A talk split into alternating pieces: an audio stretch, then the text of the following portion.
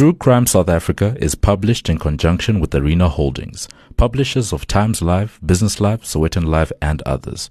The opinions expressed in this podcast do not necessarily represent the views of Arena Holdings and its affiliates. Welcome to True Crime South Africa. I'm Nicole Engelbrecht, and you're listening to an interview with Zibeth Hansen, clinical psychologist in the Department of Correctional Services. Before we get into today's episode, I'd like to thank our new Patreon supporters. A huge thank you goes out to Michelle, Sweet Georgia Frown, Danielle Lainsley, Olivia S., Ashley Bernarde, Troy Mokowem, Olivia, Lucia Siofi, and Kalinka Full. And also to Ilka Zenskirali for her donation through PayPal. Thank you so much, everyone. I really do appreciate your support. If you'd like to support the show through Patreon or PayPal, I'll leave the links in the show notes. We also have new ways to support the show. You can head over to Audible and purchase the audiobook The Krugersdorp Cult Killings by Jana Marx, which I narrated. Or you can also shop for your health and beauty needs on the online store, King Online and use the discount code TCSA10 at checkout to get a 10% discount and support the show. As always, any form of support is greatly appreciated and it doesn't have to be financial. Sharing of episodes, inviting your friends and family to listen, and interacting on social media all go a long way to help keeping the show growing and improving. The interview that you'll be hearing today has been a long time coming. Zibeth Hansen and I connected just over a year ago, and she's given me quite a few good pointers about parole and the justice system along the way. When we discussed the possibility of her being interviewed on the podcast, she did, of course, have to get permission from the Department of Correctional Services. And then COVID hit.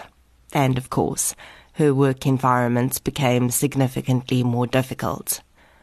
I am over the moon that I eventually got the opportunity to talk to Zibeth, though, and share that conversation with you, because I think that the insights she has to provide are invaluable.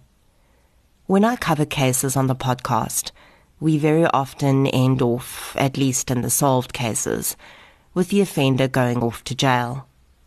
Occasionally, I'll discuss parole opportunities that the offenders in question had. But in general, we don't ever really get a view of what happens once the prison door clangs shut behind the offender. And I think that's why today's interview is super important, because it gives us a whole new view, not just to violent crimes, but also to the people that commit them. And in Zibeth's case, the people that are tasked with helping to rehabilitate these offenders. Zibeth Hansen is a clinical psychologist. She works at Brandvlei Correctional Facility. If you have an image of what a psychologist working in a prison looks like and sounds like, Zibeth is the complete opposite. She is sweet, kind, and fun to be around. To be honest, she wouldn't be out of place as a nursery school teacher, and I could picture her getting down and dirty with a pack of toddlers. That was not Zibeth's calling, though. She chose to work with human beings that are perhaps on the complete opposite end of that spectrum. And after speaking to her, I think she chose well. I spoke to Zibeth for just over three hours I could have sat and chatted to her for twice that. Zibeth is not just going to share her experiences as a psychologist, but also invaluable, realistic information about how the justice system works. So let's get into my interview with Zibeth Hansen, clinical psychologist at the Department of Correctional Services. The following episode may contain sensitive material, including descriptions of violence, sexual assault, or graphic descriptions of injuries to victims. If you feel you may be triggered by such material, Please consider this before accessing our content. To access trauma counseling or services, please see the helpline information on our show notes. Here's Zibeth to introduce herself. Zibeth Hansen, clinical psychologist working at Department of Correctional Services at Brandvlei Management Area. I asked Zibeth how she came to be working in a correctional services setting. I actually, just been working in correctional services since I started. So I really knew from the start that I wanted to go into criminal psychology or forensic psychology as we know it. I started right after my studies. I did my internship at a government facility and then did my community service at Grootvlei prison just outside of Bloemfontein. From there, moved to the private prison for two years, and then came back to the of Correctional Services in 2017, and I've been at Brandvlei ever since. So at this point, I said, "Hang on, we have private prisons." I think it was the first time I'd heard that term used. And of course, the first thing that popped into my head was the difference between private and government hospitals. So I had to ask Zibeth to please explain. Yeah, so we do have private prisons. We have two private prisons in South Africa. So people are normally quite confused about that. Yeah. It doesn't work like private hospitals where you go to if you are now very famous yeah. or anything. Yeah. Um, basically, what what happened is that post 1994, we started with, or actually in the early 90s, we started with prison reform. And that opened the door for us to, because the focus was more on rehabilitation, mm. it opened the door a little bit for private companies to buy into corrections in South Africa. So the law was written in such a way that we could establish these prisons. So currently there's two prisons. The one is a Mangaung Correctional Facility, also just outside of Bloom, mm. and it's run by G4S, the security company that everyone knows. And then the other one is just outside of Louis Trichardt, um, and it's called Kutama Sinthumule. So both of them house around 3,000 maximum male offenders. And the idea was that uh, the private companies went into a lease purchase agreement with the state. So that means for 25 years, the private companies came, they built the prison facility. For 25 years, they are in operation of that facility. Government pays them per inmate that's housed there. And after 25 years, that facility becomes a state owned facility. So it was a way for us to build a prison. Uh, we borrowed from overseas companies because they were so far ahead in in terms yeah. of what rehabilitation is and how to set up prisons. Mm. Because the existing prisons we had at that point was built as detention facilities, so they mm. weren't, weren't built for the rehabilitation. rehabilitation role that DCS now had to fulfill. So these two companies came in, and we use those blueprints now for newly built facilities, how the prisons should look, programs that should be run. And in 2025, most likely those two prisons would become state owned facilities and would belong to DCS. So the two private prisons currently, DCS is the people who decide who goes there. A lot of the time it is our more difficult guys who need a little bit more of a firmer hand. So, yeah, high ranking gangs, a couple of media cases, but yeah, ultimately DCS has the power over who goes to which center, whether that is now which government owned center or then either of the private prison centers. So the offender can't choose and the private prisons can't choose who they take or not. Um, DCS spreads them out for whatever reason they see fit. So I found this a really interesting concept, especially considering how limited our resources are in this country and also how overcrowded our prisons are. Having worked in both a state facility, Brandvlei, and a private facility, Mangaung, I asked Zibeth if she had found any significant differences between the two. Privatization of prisons is not such a strange concept. We actually see that quite often in the USA and Europe. So they have um, a lot of state owned facilities, but also a lot of privately run facilities. So it wasn't such a strange concept to apply that in South Africa. So, how it works that the two private prisons can't just do what they want. They have a very strict contract with the state governing body, so DCS. And in that contract, it stipulates exactly what should happen in those prisons.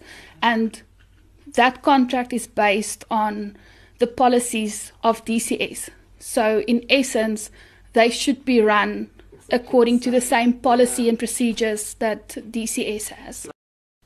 Considering the fact that private practice would likely be much more lucrative from a financial perspective, I always find it interesting when I speak to these professionals, as was the case with Dr. Sean Baumann, that chose to work in public service in difficult circumstances, and I'm sure at a lower rate of remuneration.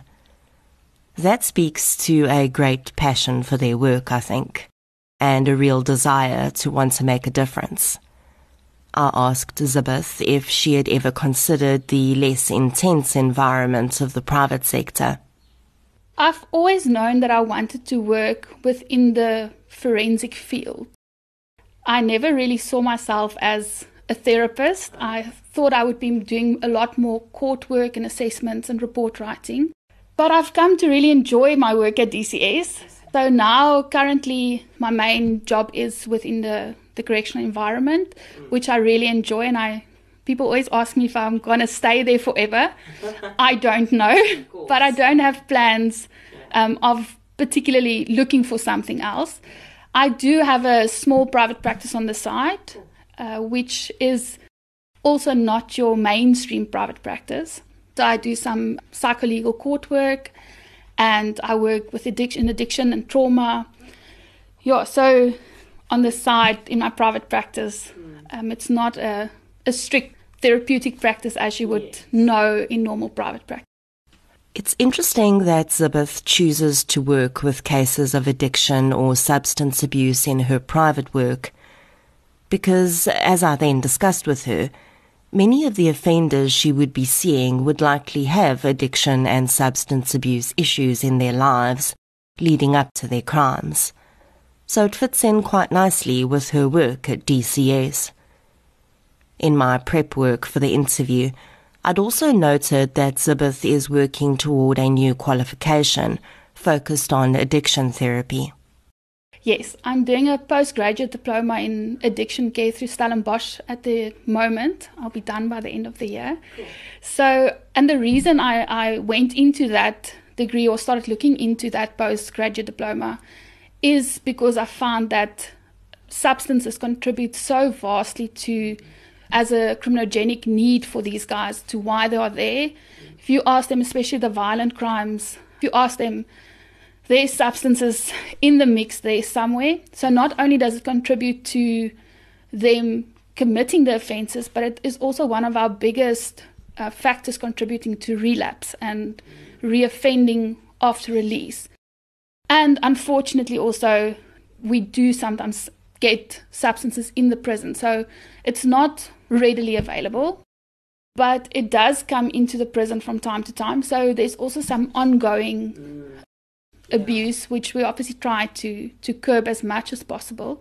So the reason I went into the addiction care was to see if I can't make a difference in terms of the addiction behavior um, since that is such a big problem mm. in the initial commission, but also then in the reoffending sure. afterwards. I asked Zibeth to tell us what her job entails on a daily basis. So, no day is exactly the same. So, I can, I can describe the basic roles that we play within DCS. We have, on the one hand, just the mental health care of the offenders, which is pretty much the same as what you would see most psychologists in private practice do. So, treating adjustment, mood disorders, anxiety, depression. Sometimes we deal with some psychosis. Um, so, yeah, just your normal, the normal things that we would deal outside with. We see quite a lot of trauma. So, either historical trauma, childhood trauma, but sometimes also trauma related to the lifestyle they chose and also the crimes they've committed. But that basically all relates to mental health. Then, in addition to that, we have a mandate to offer rehabilitative services. So, how that differs from normal mental health care is that you need to identify the factors that contributed to the initial offending pattern. So, the cycle of violence, or what is the cognitions that support the behavior, um, thing, everything that intervened or contributed to them actually committing the offense. And then you start intervening on those specific identified risk factors. So that's rehabilitative work. And then we also play a role in some of the uh, parole decisions. So we write parole reports, especially for our violent offenders, offenders who serve longer sentences, and then every offender who has a life sentence gets a report done before they are even looked at in terms of place, being placed on parole. So, yeah, we write the parole reports. We also sometimes play a role in the VODs and the VOMs, and that is what we call victim offender dialogues and victim offender mediation. And those two things, maybe we can elaborate a little bit on that later. It's mostly run by spiritual care and social work, but we do also sometimes facilitate a role in that in terms of preparing the offender and then also being present when the VOD or the VOM is conducted. With so many inmates in South African prisons and a relatively low number of clinical psychologists in these facilities, I wondered how it was determined which prisoners see Zibeth, and do they get to request her services themselves, or does it work on some other allocation system? This is what Zibeth had to say. Yeah, I think the ideal would be that we would have contact with every offender. Unfortunately, resources are quite limited. So, just in terms of resource, human resources, we are about 80 psychologists in DCS countrywide, and we have about 160,000 inmates, plus or minus a couple of thousand. So that translates into 2,000 offenders for every psychologist. Um, and that is just our incarcerated population. So that does not include probationers, parolees, those on correctional supervision. Those are physically those with prison sentences, incarcerated sentences. So it, it becomes a little bit difficult to see all of them. We try and get in contact with most of them at some point, but how it currently works, it's needs based. There's a few avenues through which they can actually see the psychologist. One of those is that they can ask to be seen, so they can request to be seen. They can be referred by anyone else in contact with them, so that can be the nurse or the social worker or their case officer or the head of center, parole board. So anyone can basically refer them if they pick up that there might be something that needs attention. They can also be referred. So we have a psychiatrist coming in once a month. So if he feels like the offender can benefit from therapy, they can refer them to us. And then we also have a couple of offenders who has been referred by the court. So when the sentence is handed down, as part of that, the court mandates mm. therapy um, for those offenders. And then you also need to write a report giving feedback to the court with regards to, to the intervention that was done for that offender before they are paroled. I can imagine that not every offender is interested in therapy. So I asked Zibeth whether there are offenders that push back at her efforts to help them. Yeah, we, we do have offenders who can become quite difficult. But I think ultimately, like it remains for them voluntary. So even when they sign the consent form, um, it remains voluntary for treatment services. So if they refuse, it's not in their best interest, but they are allowed to say that they don't want to see the psychologist. But I do think most of them don't mind engaging especially if they think that it can benefit them at some point in the future. But I also think it's the approach you take with them. So some of the guys initially they are a bit skeptic to speak to you because you work for for the department. And they are very scared to disclose some things. So, what happens in therapy is still confidential. How I go about in seeing them, I try to see all the offenders who get admitted to my center um, within the first three three to six months. So, what I do is I normally just have a what I call adjustment group.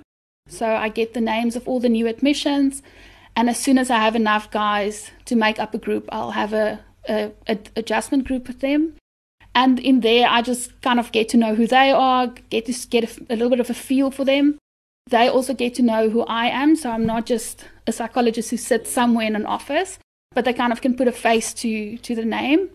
And then from there, I explain to them what it is that I do, how I can assist, what my role is, what the different role is of, of a psychologist. And then also the route of referral. So if they would want to see me, how to go about that. So in that way, I at least have some contact with everyone in my center, and they know who I am to request and in future. So it, it, helps for them a little bit if there's some familiarity. So at least they they know who I am and they they kind of know why I'm there. Yeah. And I give them the opportunity also to ask questions about, you know, do they need to see the psychologist and and all those.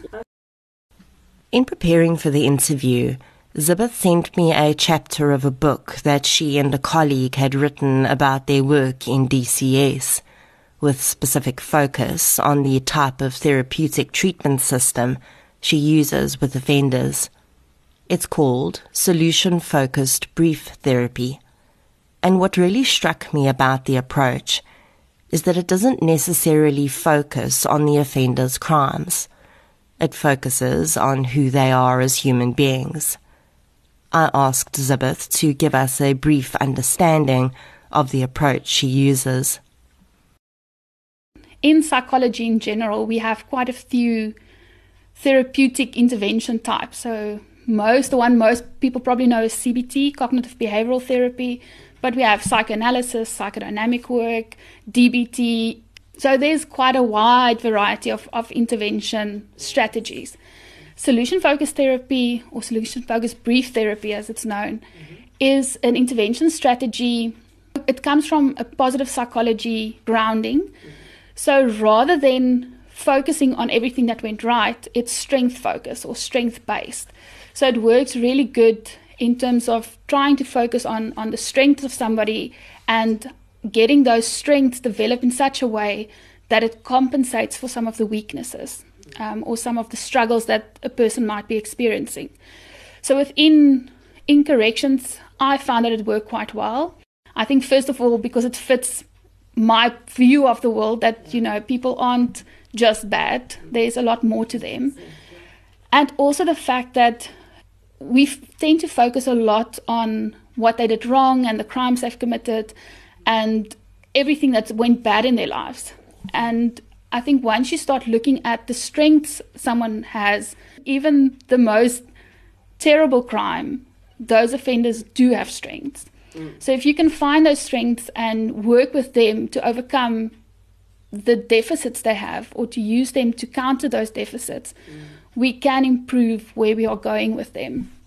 Um, so yeah, it's just focusing on the strengths rather than the crime itself that doesn't mean that we ignore the crime. So we still speak about the crime, we still identify the criminogenic needs, but instead of focusing on and getting stuck in the past, we're actually saying, okay, how do we move forward and how do we make sure, or what do you have in your resource case that we can ensure that this doesn't happen again? And how can we change, use that to change your behavior?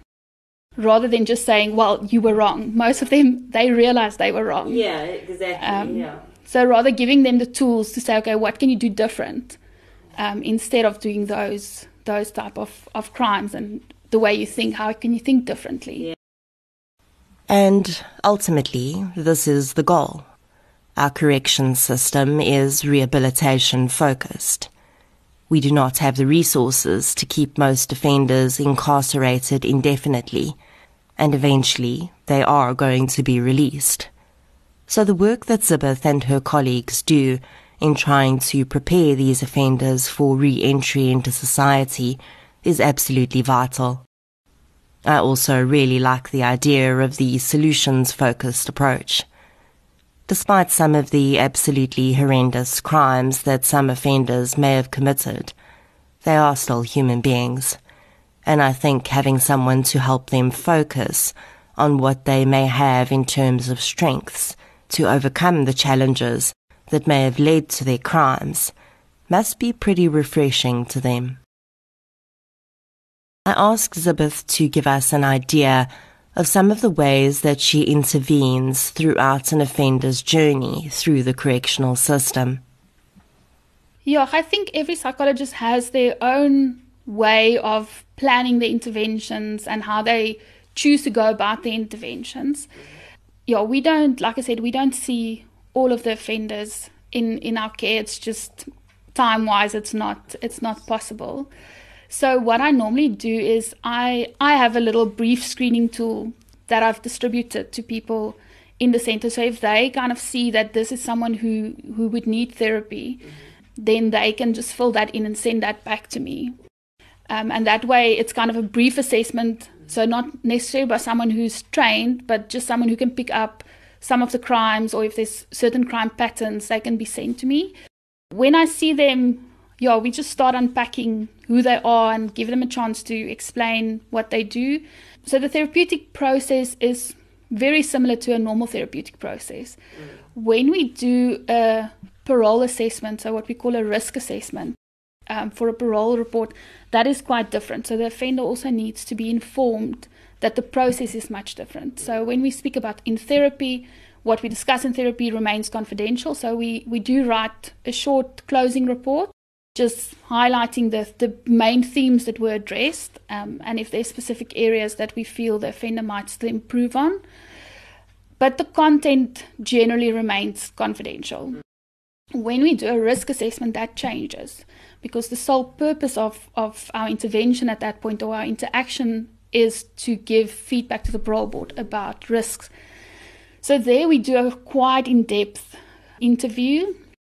I prefer to do at least two or three interviews with the offender of about between 90 minutes to two and a half hours each.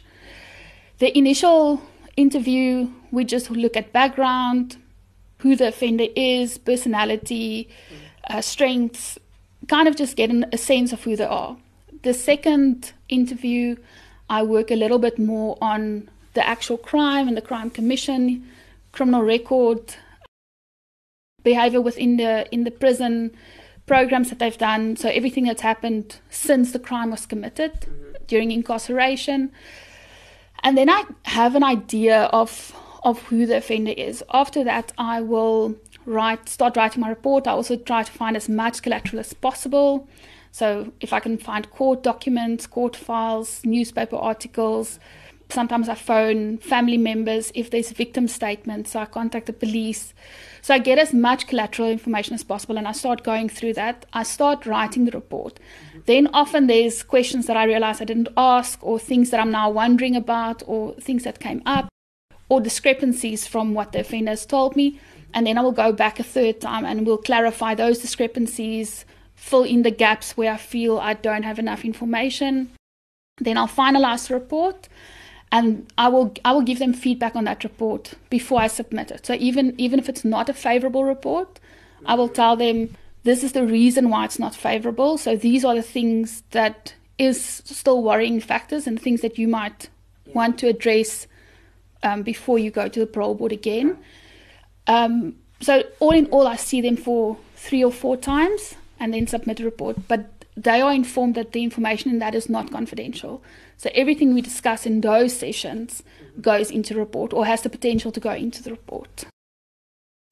Working as a clinical psychologist in the criminal justice system is very different from working in the private sector. I asked Zibeth to outline for us how those two roles are different and how she, as a psychologist and person, has changed through working in a correctional services setting? Um, I think where working in DCS or in the criminal justice system differs from working in private practice is the profile of our patients. In correctional services, we have quite a disproportionate presence of personality disorders, so especially cluster B personality disorders, which includes histrionic, borderline, but then obviously most importantly our narcissistic and antisocial personalities. So quite a large chunk of our treatment population have those personality dynamics present, which does bring about its own challenges. In private practice, you won't necessarily see that many personality disorders. What we often see in private practice is more the people related to those personality disorders. So you would see the wife of a narcissistic husband or children coming from from parent who has some kind of personality disorder. We do see a lot of borderline personality and histrionic in private practice as well, but especially when we look at our narcissistic and antisocial, you might see them in couples therapy, so a husband and wife coming for, for couples therapy. But in general, it's not disproportionately distributed in the private practice as such. So I think that is the major difference. In terms of how I've changed, I think I've learned a lot in terms of how to to deal with the offenders and actually how to address the criminogenic need. In South Africa, we don't have a forensic registration category, which means that although we have in some training programs you have some exposure to, to what forensic psychology is mm. we aren't trained specifically in terms of rehabilitation of offenders or intervention in specific offending categories so those things you have to learn on the job yeah. um, so I've, I've spent quite a lot of time and effort trying to attend workshops and courses and reading up on your overseas programs in dealing with specific offending categories. So those aren't things that you would learn outside or in private practice, because generally you won't need that. So that I think is the is the main the main concern, mm. or the main difference between private and working yeah. in, in correctional environment, and then obviously working in a system where psychology doesn't naturally fit into. So if we think about private practice or even government owned practices like healthcare or social development, mental health care, psychology has quite an established place there. So it's quite easy to find your feet and people know what a psychologist does. So if you work in a multidisciplinary team, for example, at a, at a hospital or a mental health facility, people kind of know what your role is. Where in other government branches, and I think it's not just DCS, I think if we look at the South African National Defence Force, SAPS, DCS, it's not an environment where psychology fits into naturally because the environment is a lot more security and um, protection orientated. So a lot of people don't really understand psychology and they don't really understand the process. So there's also a, a, a way of having to do some psychoeducation about what how we can contribute and what type of offenders they can send to us and, and what our role can be for these offenders. So you kind of have to adjust to a system where you don't fit into naturally. Uh, but it's not, the system doesn't kick you out. Mm. It's just a different way of interacting with the system than what you would in private practice or in Department of Health or in mental health care in general. So naturally, in these kinds of settings, security is going to take precedence over the mental health of offenders, as well it should. But I also mentioned to Zibeth that I think the work that she does also plays a role in maintaining the security of a prison. Perhaps if offenders are receiving psychological treatment, they would be less likely to act out or disrupt the environment. Here's what she had to say. Also think yeah, there's there's also a, a difference. People people don't necessarily understand mental health um, and forensic mental health within that. So there's also a big distinction that should be made between behavior that stems from mental health or mental illness and just behavioral problems because we also have that and they can't necessarily be managed in exactly the same way. So someone with behavioral problems can't be problems can't be medicated away. Where someone with, with a mental health or a mental illness mm. might, medication might help in terms of behavior, although a lot of skills are still needed. Um, but also distinguishing between what is mental health or mental illness and what is then just behavioral problems.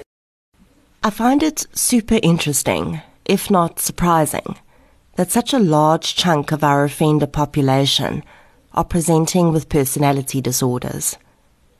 It got me thinking that someone like Zibeth, who has had so much hands on experience with these personality disorders, despite her young age, is probably already more advanced in her knowledge base than most psychologists in private practice. Yeah, I think I would have a little bit more hands on experience of personality disorders.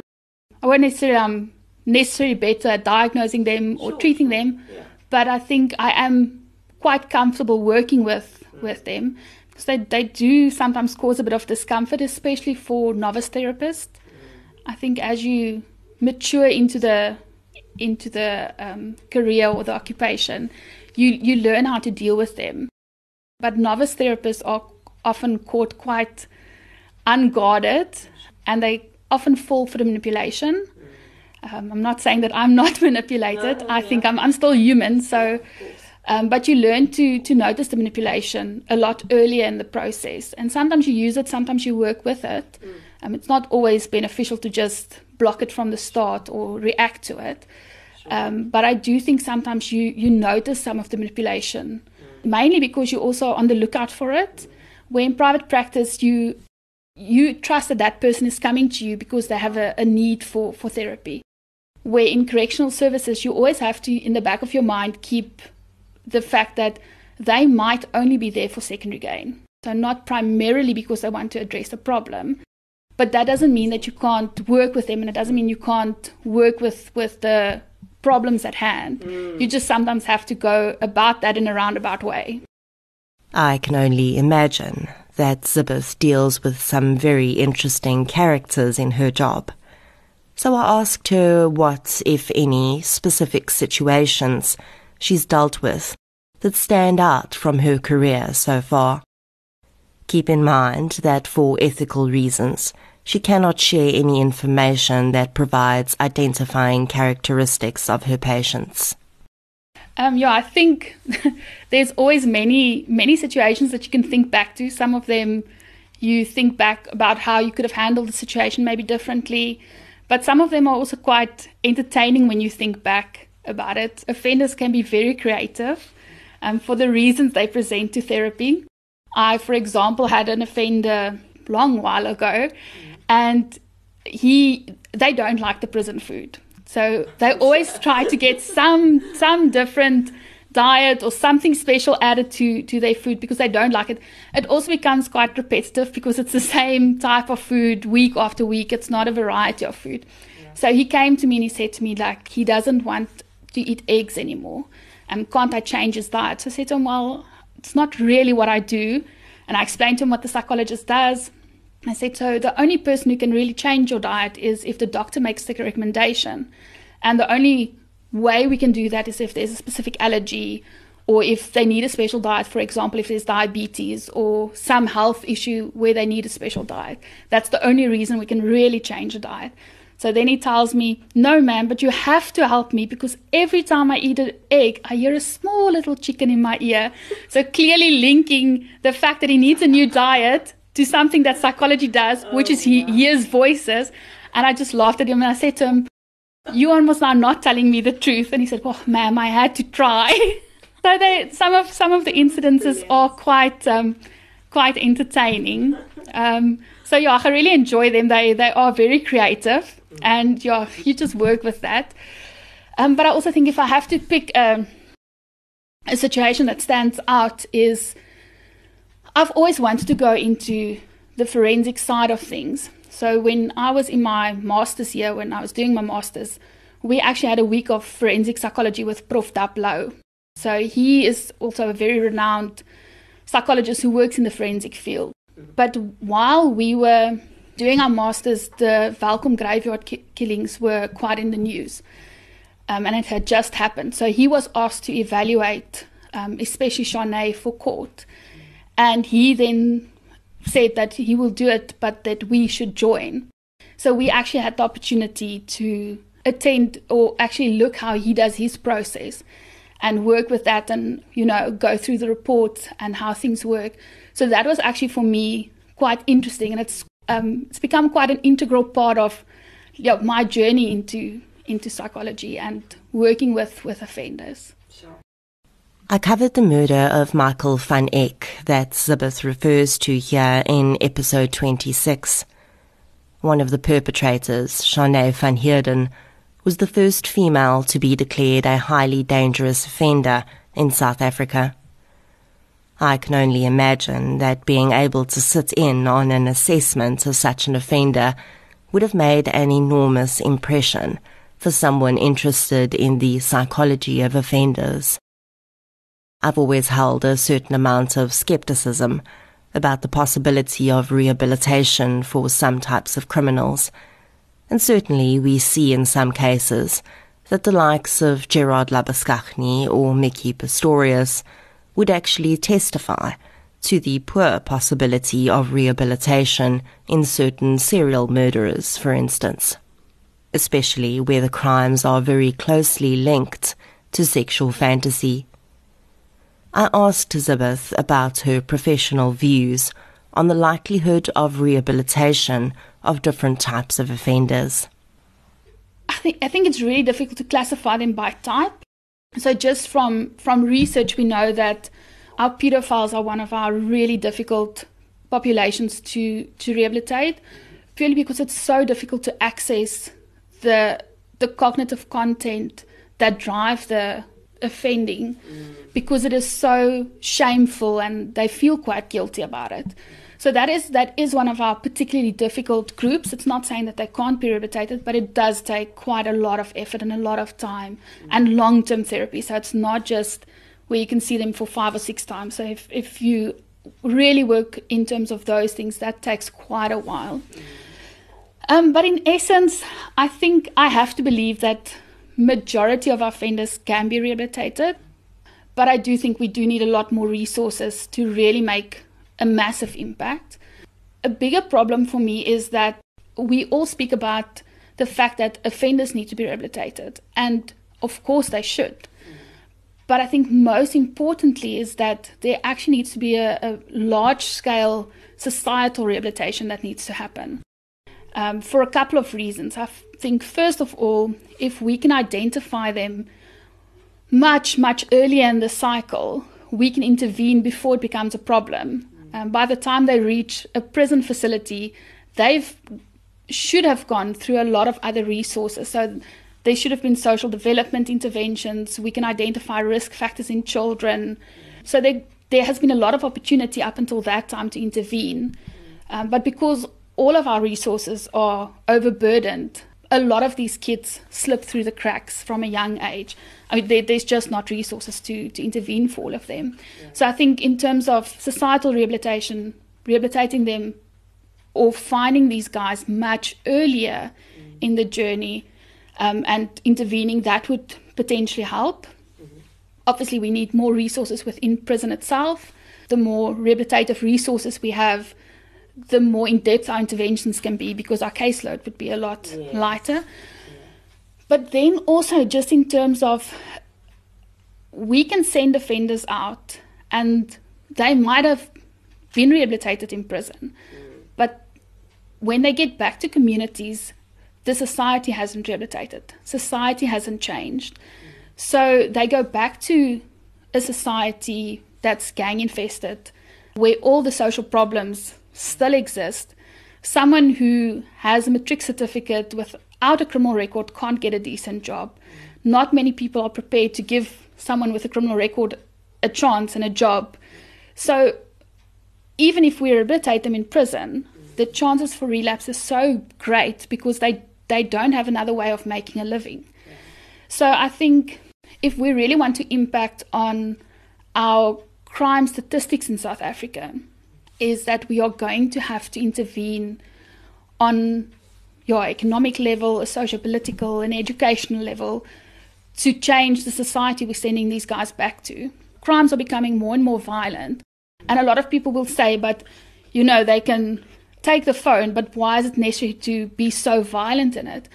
And I think just the reality of that is that they grow up in these very violent circumstances, many of our offenders, not all of them, but a lot of them come from communities where violence is openly committed in the streets. So they they are for them it becomes that is the norm. It Doesn't make it right. It doesn't doesn't excuse what they do.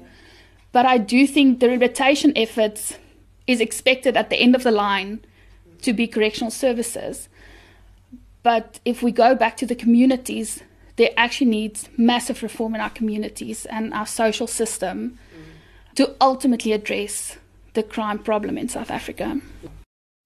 I think that is one of the best explanations of the problem we face that I have ever heard.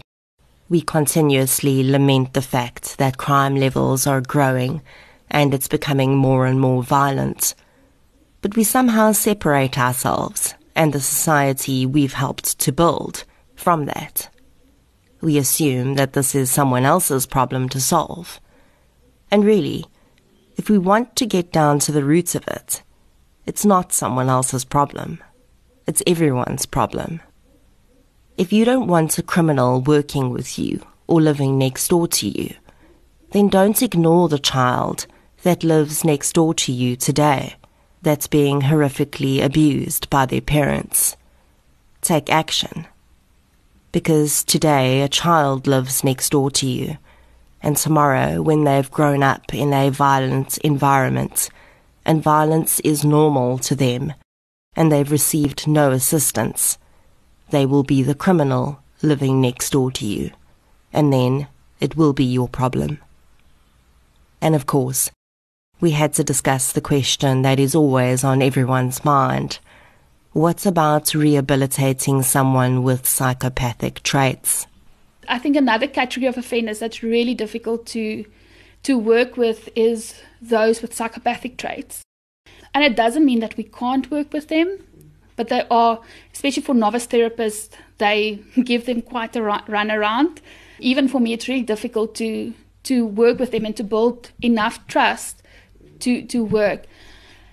And for me, a, a main problem with or a main difficulty with working with with those with severe antisocial personality and psychopathic traits is that often when we intervene in traditional psychological ways, we are actually making them better at what they do. So if we work on insight and you know emotional, you know, obtaining emotions, they are master mimickers. So they just learn to do that better um, instead of actually really integrating that into themselves. It becomes a bit of a challenge because if if they've been really psychologized, you're never really certain if what they're saying is just for show. But even even with um, those with psychopathic traits, is to we can still teach them some skills. So we can still teach them social skills. So even though they might not inherently change, mm. their behavior can change because not all of those with psychopathic traits are in prison. Yeah. Some of them are quite successful in society. So we can change the, the behavior in terms of skills, but it does take a lot of effort, and obviously, we need the offender to want to change. But that is also a quite a difficult population to intervene with. So, how interesting is that? And of course, it makes total sense. People with psychopathic traits tend to spend most of their lives watching and learning how they're expected to react. They instinctively know that their natural reaction to things is not what others expect so they learn from those around them about what reactions are acceptable and do their best to mimic those. And what better person to learn from about a so-called healthy mind and behavior patterns than a psychologist? Like I said to Zibeth, I could do an entire interview with her just on people with psychopathic traits. I can't imagine how difficult it must be to deal with situations like this on a daily basis, even though it is sort of what you signed up for. I'm always interested to know how people working in these fields are personally impacted by what they see and hear. Here's what Zibeth had to say about that. I think while you are busy dealing with it, you don't always realize the impact directly. I think once you start taking steps back, you do realize that, you know, these things are quite horrendous. Um, I think sometimes I forget that it's not just normal to speak about these things in conversations, and people would be quite shocked. Even though you've grown, grown accustomed to quite graphic details of things, not everybody is like that. So, uh, like for example, not everybody speaks very openly about things like child sexual offending and pedophiles and very horrendous um, violent offences. But for me, it has become quite well. Obviously, when I speak to an offender, I can't I can't appear shocked when I speak to them. So you you kind of accustomed to that.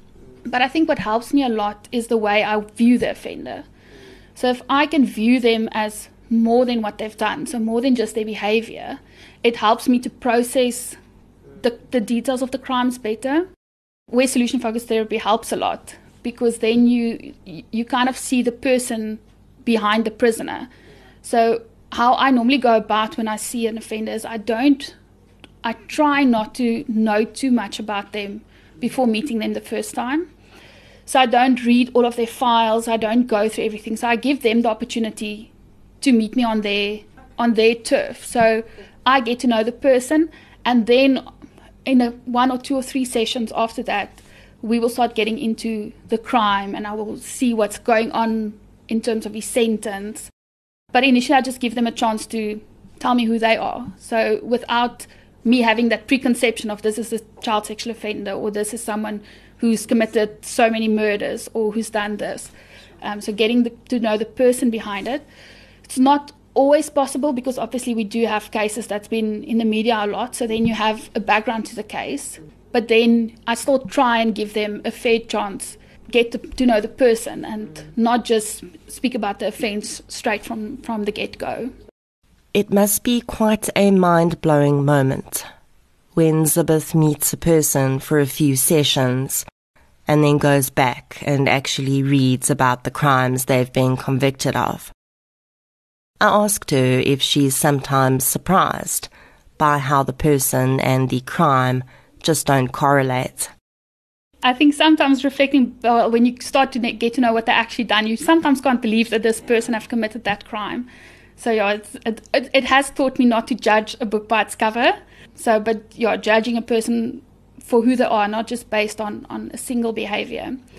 Um, I have a my life motto is to if if you treat someone as if they are what they are supposed to be, then you can help them become that person. Um, so if I if I'm treating you like the worst part of yourself, I can't really expect you to be better. But if I'm treating you like the best part of yourself, um, we can work towards you obtaining that. I really think that we are very lucky to have someone like Zibeth working with South African offenders. It cannot be easy to take this stance, and it would be much easier to slip into a judgmental role but I really do agree with her outlook. When I started this podcast, I honestly felt like people were either good or bad. And I've come to realize that's not true. We all have a little bit of both in us. Some of us just act on it and get caught. Others act on it and don't get caught. And still others don't act on our darkness in a way that's at least considered illegal but that still doesn't make it right. And the reverse is true too. Very soon I'm going to be covering a case in which a huge part of the public thinks that it is impossible that the person convicted actually committed the crimes. Even I spent a good amount of time watching this person's trial and thinking, it just can't be. Is it really possible? And the answer is yes. It's entirely possible. Because just like the people that sit in Zibeth's office on a daily basis, 99% of what these people are and what their external life reflects is not their crime. We see the guy that helps his sister with his homework or buys his mom flowers on Mother's Day, and there's just no way that that guy could be the same person that takes their lives right? But it can, and it is. violent crimes are a snapshot of a moment in time, and those snapshots very often do not line up with the rest of that person's life. Zibeth had more to say about how understanding an offender's background helps her to be a more empathetic psychologist and person. Yeah, and I also think if you if you get to know the person and you get to know their background, you sometimes have a little bit more empathy for what they've gone through.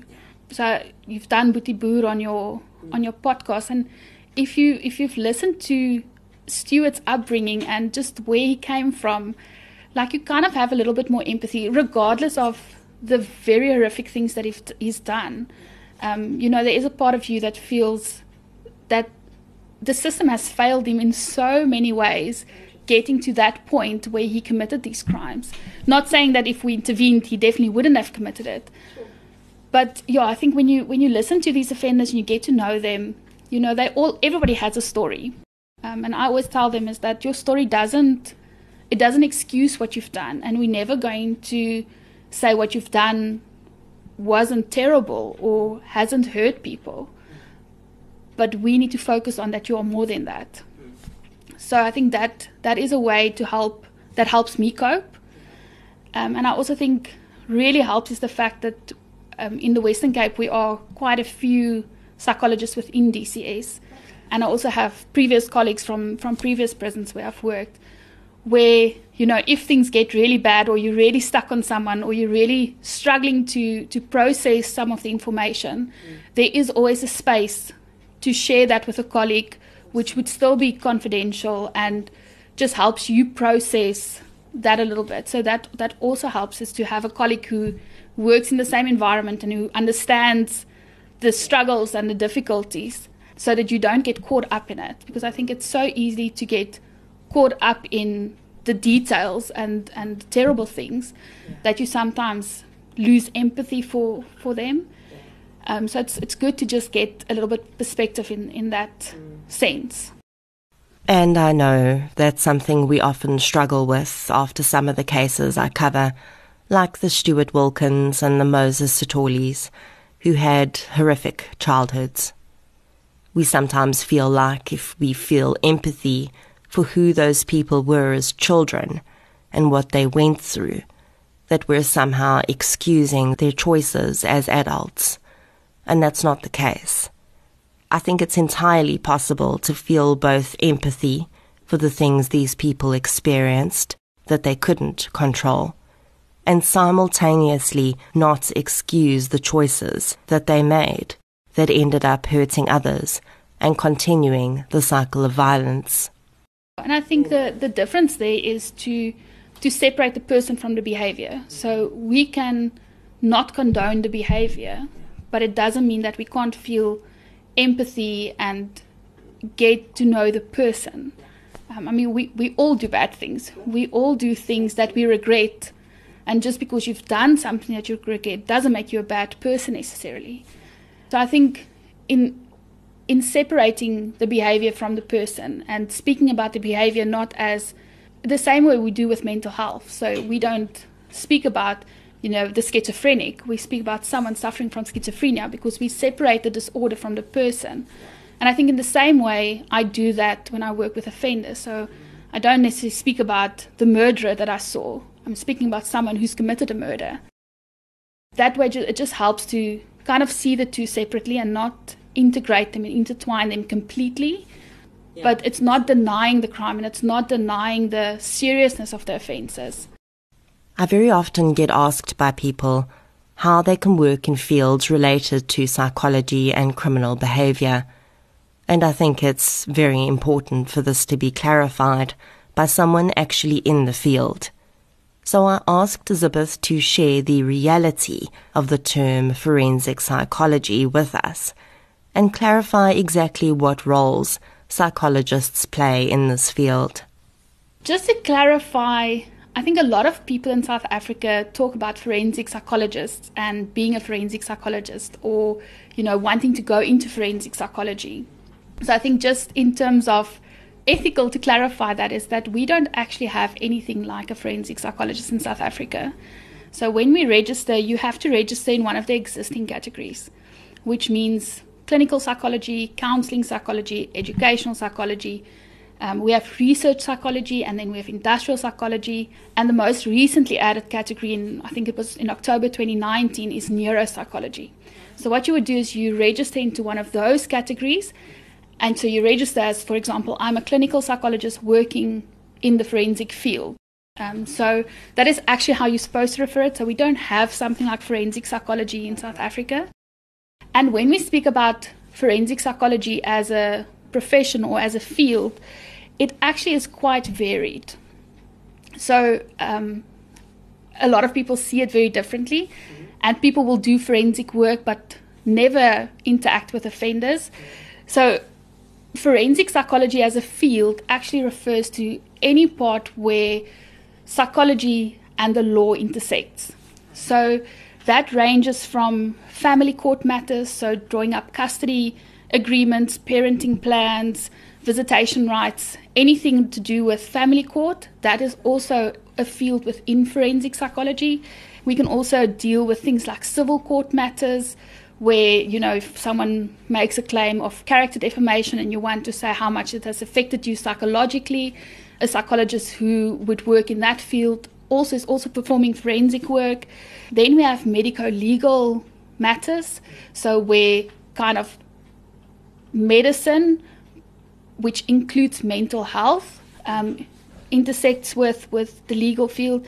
And those would be things for example the road accident fund so if there's road accident fund claims and you claim that this has impacted you so severely emotionally that you can't perform your work, so you've got PTSD, or if there was a brain injury and you're not at your previous level of functioning, that a psychologist would also be involved there. So that would be more medico legal work.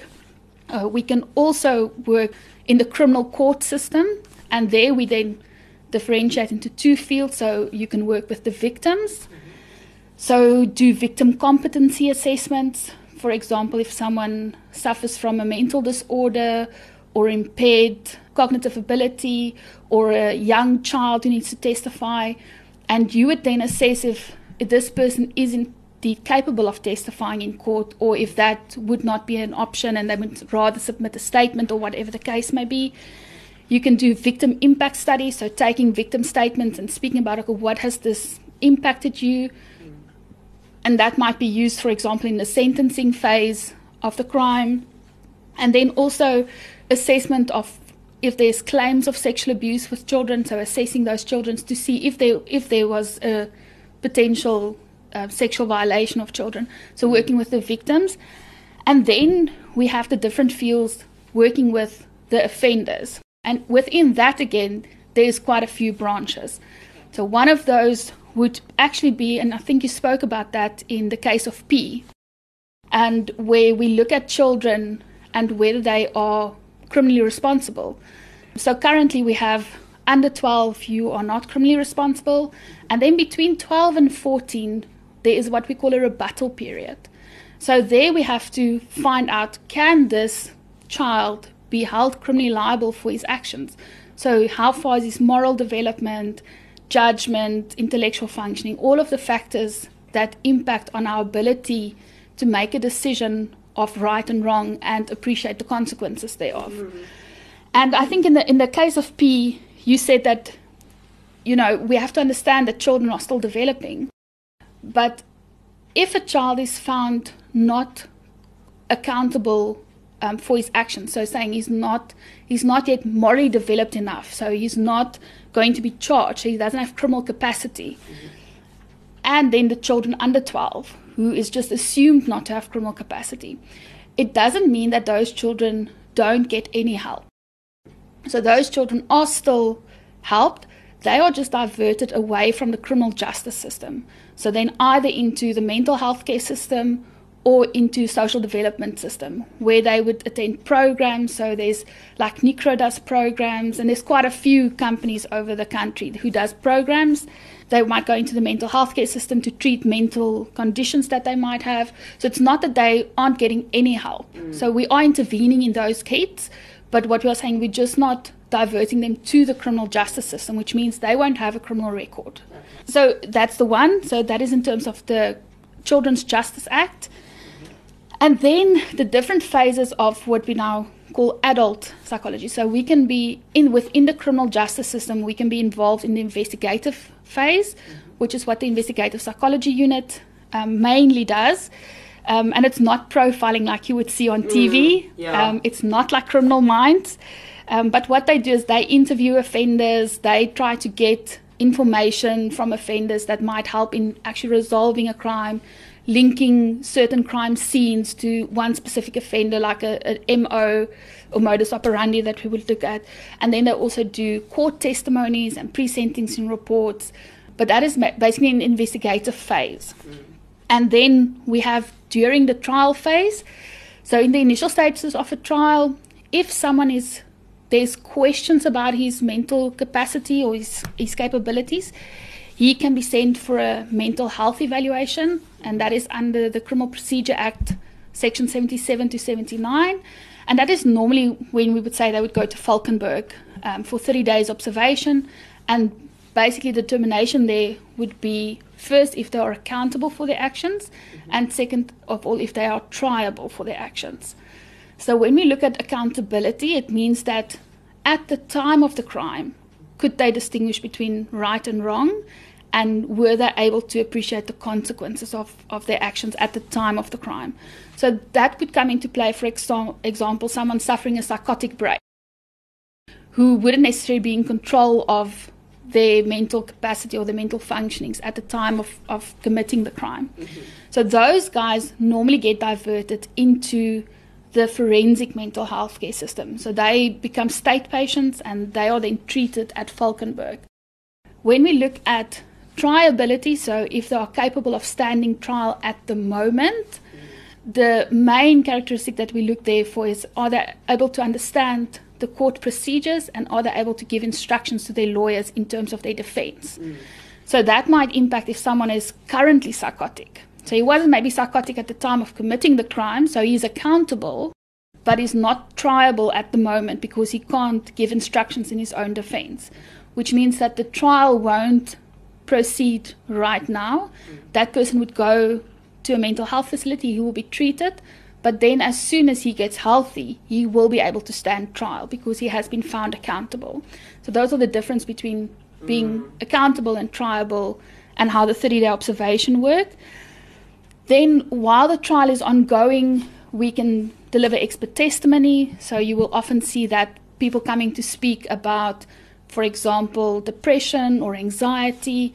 We saw some of that in the Oscar Pistorius trial, where they spoke about generalized anxiety disorder, and the whole country was running wild because now everybody was scared that someone with generalized anxiety was going to attack them.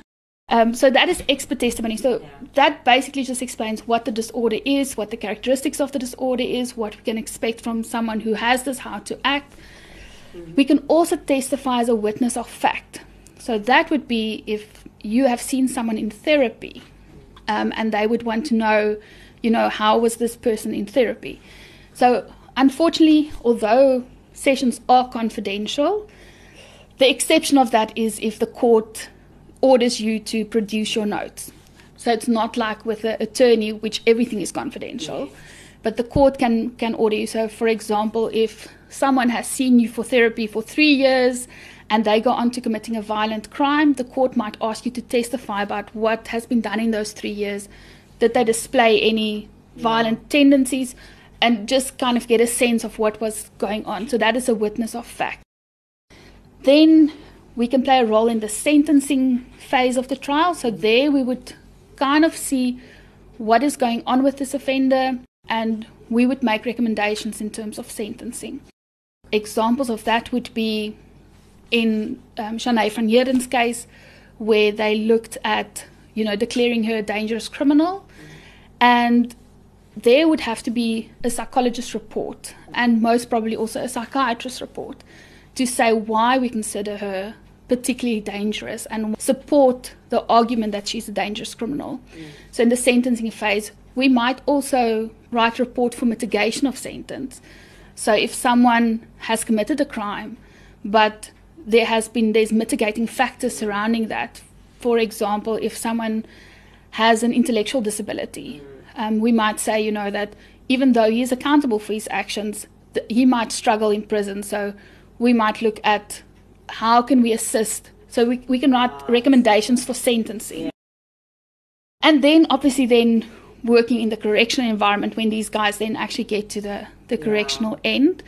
So those are all everything of that falls within the forensic field. So it's quite varied from, you know, custody cases all the way to dealing with offenders. And that is just forensic psychology is not one thing. So whenever someone if someone is in trouble and they want to appoint Uh, a psychologist to assist them in their legal matters, regardless of whether that is in a custody case or in a criminal case, I think the most important thing would be to choose a psychologist who is actually experienced in that particular field. Yeah. So even though I work in the forensic field, yeah. I'm not going to do any custody cases because I don't have the necessary knowledge and the necessary experience to do that. Sure. So often people think all psychologists do the same work. Yeah. So whenever you go to a psychologist for therapy or for whatever, yeah. always make sure that that psychologist is knowledgeable and experienced in the specific field or the area that you need assistance with. And the other question I get a lot is how someone can become a profiler, which is a field that has become really popular thanks to the various television series around it. So Zibeth clarifies that for us as well. So when we speak about profilers it's a very it's a term used very loosely and i'm speaking also now very loosely because it's it's not completely what i do we often watch all of these hollywood dramatizations of you know criminal minds and fbi and they always show these people who come up with these amazing profiles of exactly what the person looks like and you know how they're going to be dressed and where we're going to find them. That's not quite how it works um, so we can't when we speak about profiling we're actually doing more a profile of a psychological blueprint. Um, so it's a very, very generalized blueprint, but it's not really going to help you to catch a killer. Mm. Um, it's more going to help you in terms of linking this different behaviors to a specific person after that person has been caught. So profiling not not necessarily a job by itself. Yeah. So if you want to go into the investigative psychology unit, where most of the so-called profiling happens. Yeah. They actually only have very few psychologists in there. I think currently I might I'm speaking under correction, but I think there are three in the country at the moment. But it's quite or it's a much bigger unit than the three of them. Mm. They actually train specific detectives and people from the police force who they've identified as you know having certain abilities to do this type of work. Um, so some of them have honors degrees in psychology, some of them just comes through the detective ranks, yeah. but they then have in in service training, mm-hmm. which we can say. Um, so you don't necessarily have to have a master's in psychology. You can work your way up through the police force, but it is kind of an elite unit. So yeah, that is it's the process of getting there. But I can't speak too much about that because I don't know no, all the ins and outs. Yeah, but profiling in general is not is not a job. It's yes. not a specific yes. thing that you can become. Yeah. Um, it will be form part of the the duties that you that you do in terms of your job. And then just in terms of becoming a psychologist, a lot of people, you know, leave leave matric and they all bright eyed and bushy tailed and say, you know, I'm going to be a child psychologist or I'm going to be a forensic psychologist or whatever. Psychology is actually a very broad field and it's quite a long journey. So, just to get to psychology, so although there are undergraduate degrees, for example, a BA in psychology and uh, marketing, for example, there's actually no undergraduate psychology degree. So, what you would do is you do an undergraduate degree. After you've completed your undergraduate degree, if you do it full time and you pass all your subjects first time around, it's three years. After that, you have to do an honors degree. So, honors is you get selected for honors purely based on marks. So, every university selects, depending on their capacity, 40, between 40 and 80 students for honors each year. That is purely based on marks. There's nothing really else much to it. But then, after you've completed your honors, you would have to do a master's degree. Um, your master's degree would, can be in any of the fields counseling, clinical, educational, right. so neuro. The... Yeah, so now you start specializing. And how that works is quite a rough process, mm. but you apply to the specific universities where you think you would like to complete your master's. They get a lot of paper applications, they go through that, and they would then pick, let's say, 30 people to come for interviews. And you would go through a week long interview process with group interviews, panel interviews, individual interviews, activities. Some incorporate psychometry. So, quite a rigorous process. And from that, each university would then select candidates for their master's program. Again, depending on the resources of the university, normally between six and ten candidates per university for, for masters. And your master's is then you do a coursework first, so that can be one or two years depending on the university, but it's full time. So it's not something that you can do part time. You can't keep a job and do your master's. Mm. So if you're going to commit to a master's, it's full time. Um, and then after your master's, you do an internship here at an accredited site. And then you are qualified. If you take the clinical route, you also need to perform a community service year, or in South Africa is known as a Zuma year. so you have to perform that as well. So, all in all, it takes about seven years to qualify if you manage to get into masters straight from the start and everything goes well. Most people don't get into masters the first time, so you apply time and time again. But yeah, in order to call yourself a psychologist in South Africa, you have to have a professional master's degree. So you've actually had to complete the master's um, coursework and then the master's dissertation, completed your internship, written board exams, and then only are you allowed to call yourself a psychologist. I asked Zibeth, in terms of a young person that decides they want to be a psychologist, what the best route would be for them in terms of subject consideration and the like.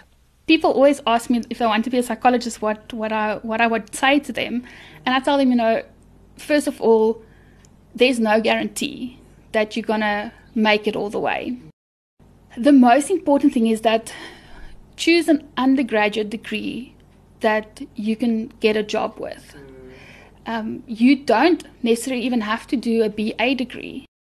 You can literally do any undergraduate degree. You can study engineering if you want, um, as long as you have all of your undergrad psychology modules. And some universities also require you to have the research undergrad modules.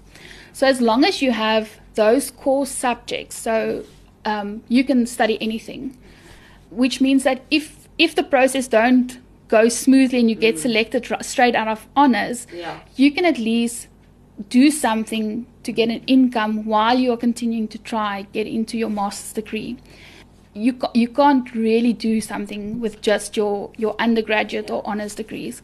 So um, for some people, if you do an honors, that's a B Psych equivalent. Mm. You can do some practical hours, so six months or 720 hours of practicals, and then you can register as either a psychometrist or a counselor which some people take that route but you have to make sure that the honors degree is a b psych equivalent degree to, to be able to do that. And not all of the honors degrees are necessarily accredited. So my advice would be if you want to go into the field of, of psychology uh, before you embark on the journey speak to someone in the field to just kind of get an idea because most universities if they hear you want to be a psychologist or you want to study psychology they advise you to do a ba um, which is perfectly fine yeah. um, but just make sure that that your your the ba that you choose has some avenue that has earning potential yeah. should you not be able to get into master straight away now don't let this discourage you if you have an interest in any of these fields you don't need to be a qualified clinical psychologist to partake in a career that stimulates your interest in the field of the criminal mind or anything related. I'm a pretty good example of that. There are many ways to get involved in these fields at any stage of your life that don't require you to study for seven years. I do think it's super important for Zibeth to have shared this reality with us, though, because I think it's something that so many people do not fully research or understand before embarking on a journey into the field of psychology, and it's important to go into it with all the facts. Another aspect of convictions and the justice system that I've wanted to clarify with someone informed in those fields for a long time are the concepts of bail and parole. Thankfully, Zibeth's work brings her in close contact with these concepts regularly, and she agreed to explain how both bail and parole work in South Africa. Yeah, so to discuss or just to inform people that I hear a lot of confusion and people don't always understand bail and parole as, as concepts in general. So, with regards to bail, there's a lot of misconceptions in the public. So, a lot of things I hear is, you know, why can someone who commits a murder get 500 Rand bail and someone who, you know, commit a theft sometimes get 10,000 Rand bail? So, people don't really understand how, how the concept of bail works. So, when we look at bail, bail just means that after you've been arrested, you might have been charged, you would have been charged and you would have gone to court, but it's just determined on whether you can be outside while you are awaiting trial.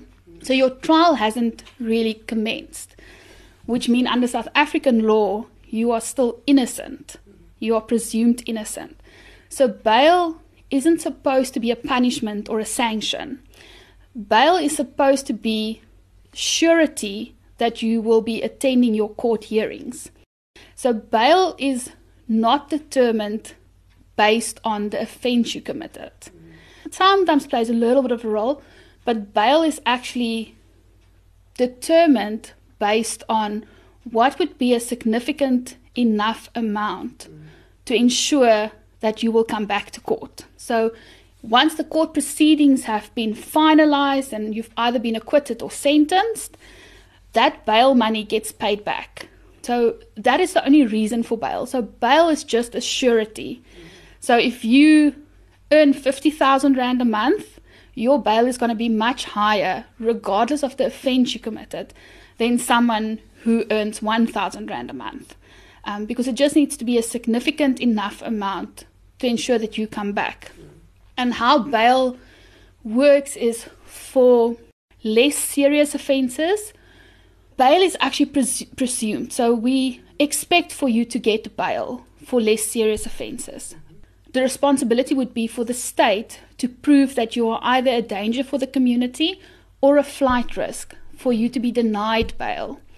Um, so if you have a very extensive previous record, you might be denied bail because you are considered a danger to society. Okay. Whereas with our more serious offences, the assumption is that you won't be getting bail.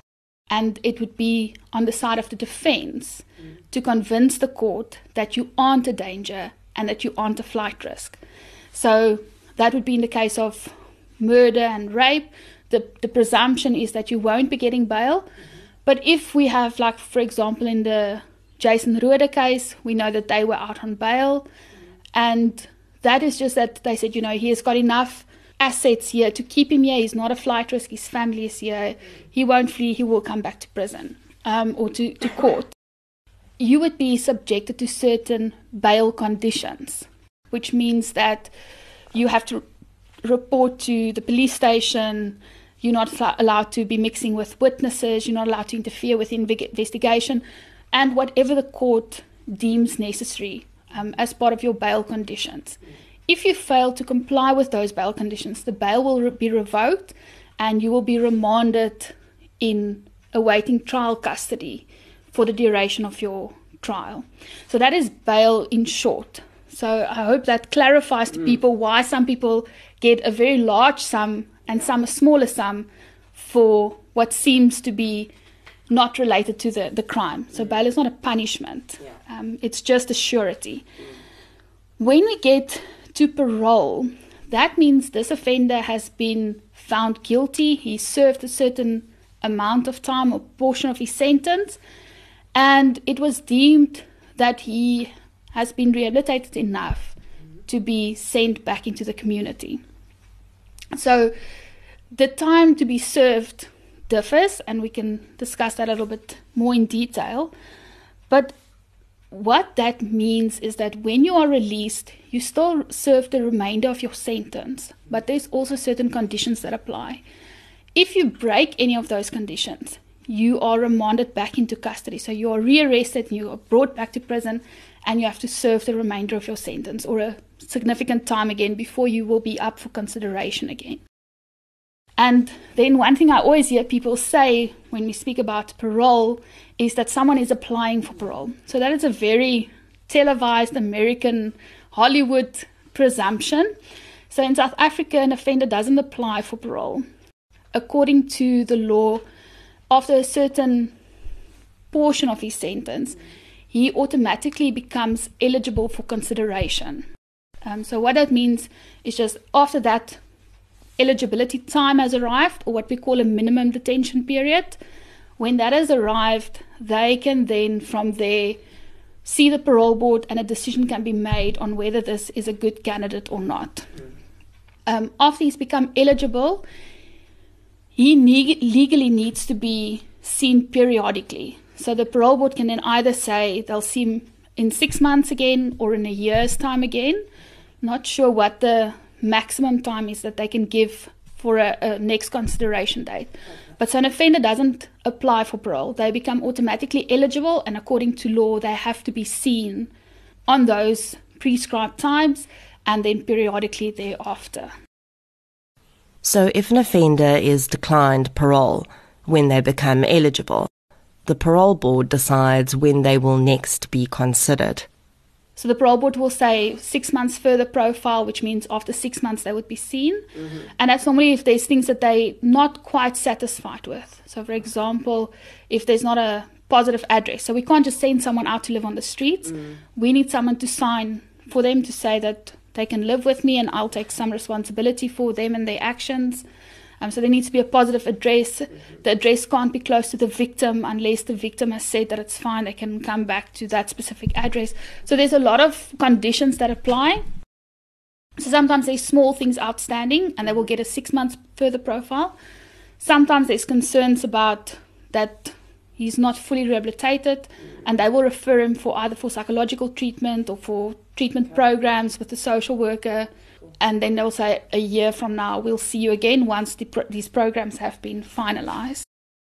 Another thing that, that I wanted to get clarity on, and also that Zibeth had noticed that there was confusion around, is sentences.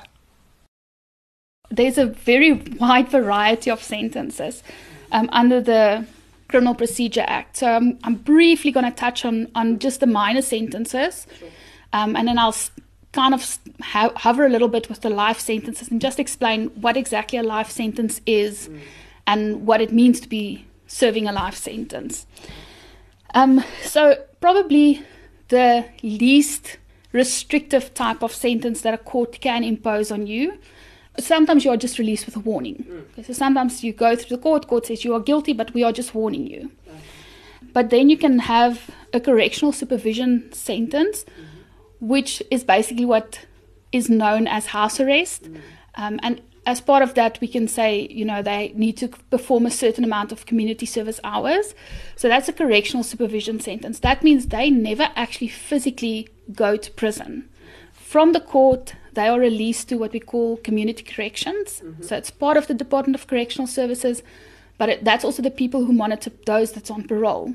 So they get released into their custody and then either um, are placed under house arrest or then and or have to perform community service.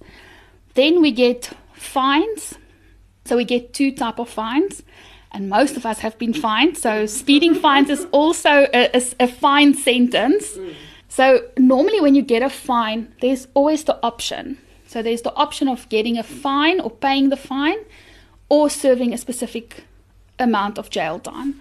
So it would be, for example, a 3,000 Rand fine or 90 days in prison or whatever the court may decide. So you then either have the option of paying the fine and you are free to go and live your life, or you say, I don't have the money to pay the fine, so then you have to, to do the, the 90 days in prison. Mm. If those, the days that you get, or the months that you get, is less than five years, what happens is as soon as you are in the correctional services system, mm. we try and process you out as quickly as possible. So if you get a fine or less than five years, the presumption is that it's not necessarily a serious offense. So what happens is that sentence is then converted to a correctional supervision sentence. So you are placed on correctional supervision. So, but it still comes on your criminal record as a fine mm. um, or then days in prison. But they are processed out as soon as possible. And then they have a lot of parole conditions to apply um, or to comply with. Mm. You can also get a fine, but then the prison term is more than five years. So you might get a six year sentence. So either, for example, a 20,000 Rand fine or six years imprisonment. Mm-hmm. If the sentence is more than five years, um, you are considered for parole after you've served one quarter of that sentence. Um, so, for example, if it's an eight year sentence, then after serving two years, you will be considered for parole. The reason for that is when we think of a fine, it's normally less serious crime. So it might be damage of property, sometimes small amounts of, for example, abalone. So it, it's it's less serious offences. It's it's not violent offences. Um, it relates more to either economical offences or then um, non-violent or non non-contact offences. So you, they they normally get considered for parole after two years. Doesn't mean they get placed on parole, mm. but the consideration is after serving one quarter of their sentence. Then we also have those who are sentenced under a different section of the law. Mm-hmm. Um, well, not a different section, but a different part. So those are what we call under section 276.1i. So, regardless of the sentence you receive, those offenders, after having served at least one sixth of the sentence, mm.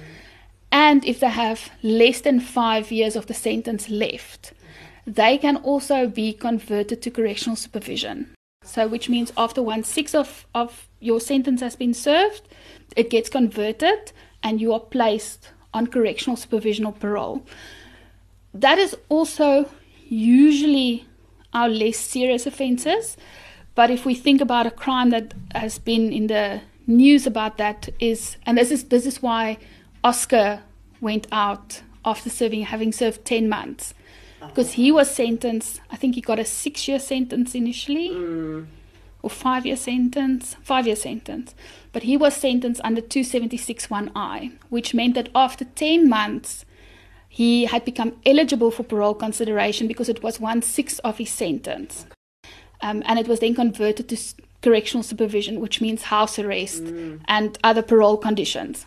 The state then appealed and it got converted to a normal correctional sentence, which we'll get to now.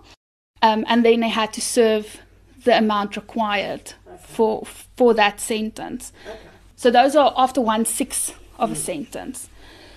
Most most of our offenders are sentenced under section 276.1b and that is the the usual yeah most most of them work according to that they have to serve at least half of their sentence so if you have a 10 year sentence you will become eligible for parole consideration after five years um, and then from there you will be monitored and mm. further profile will be given until you are deemed suitable for parole.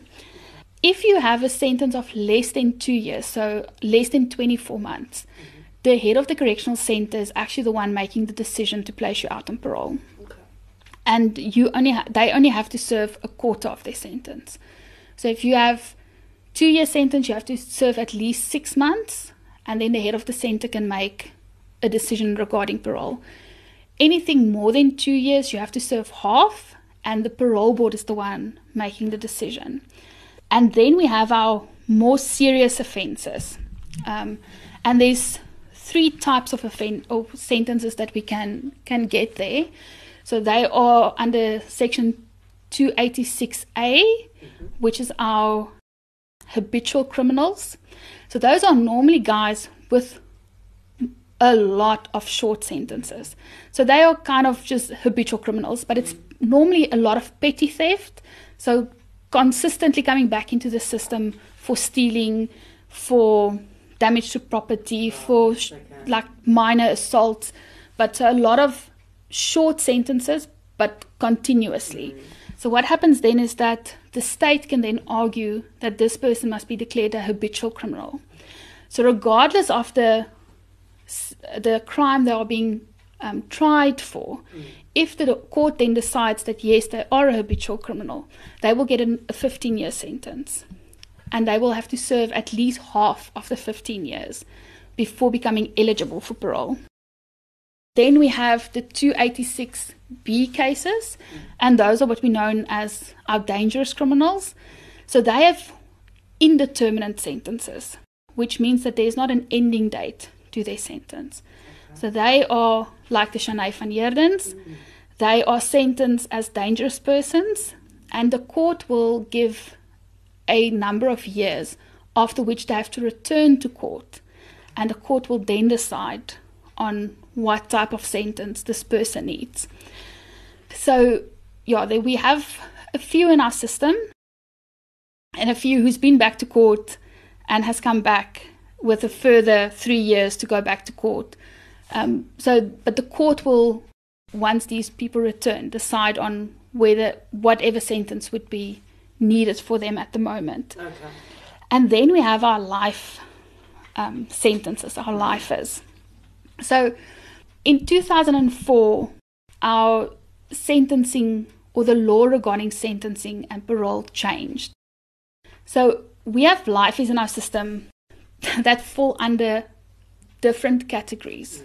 If a person has committed a crime and have been sentenced for that crime, and it happened before March of 1994, those guys are considered for parole after they've served at least 10 years. So, don't know if you think this happened before 1994, we still have some of those guys in our system um, who hasn't hasn't been placed on parole. But if you fall into that, that category of offenders, you have to serve two years on parole. So after you've been released from prison, you then have to serve an additional two years on parole. So, but those guys are, they've been in prison yeah. since forever. Mm. And so they've committed their crime before 1994. They might have been sentenced after that, but if the crime happened before 1994, mm. they have to serve at least 10 years and then we have a next next category of lifers, and those are the guys who have committed their crimes before September 2004. So they also might have been sentenced after that, but the crime happened before September 2004. So these guys have to serve at least half of their sentence. So 12, 12 and a half years of their 25 year life sentence. Okay before they can be considered for parole. Um, when they are considered for parole, doesn't mean they get placed on parole, but they just come up for consideration because that's the law, and then from there on, they have to be periodically reviewed. And then we have majority of our life offenders, and those are everyone who's committed a crime after September 2004 and have received a life sentence. They have to serve a minimum of 25 years in prison. So they can only be considered for parole after 25 years. So they can't be considered earlier than that unless it's for someone who's a older offender, mm. so someone of the age of 65, mm. but they would have have to complete it at least 15 years, and then they can be considered after the age of 65 for, for parole, or then if we are granting them medical parole for a chronic or terminal illness. So those are the only way that someone with a 25 year sentence for a crime after 2004 can become eligible for parole earlier than the 25 years. Once you are placed on parole, you are on parole for life.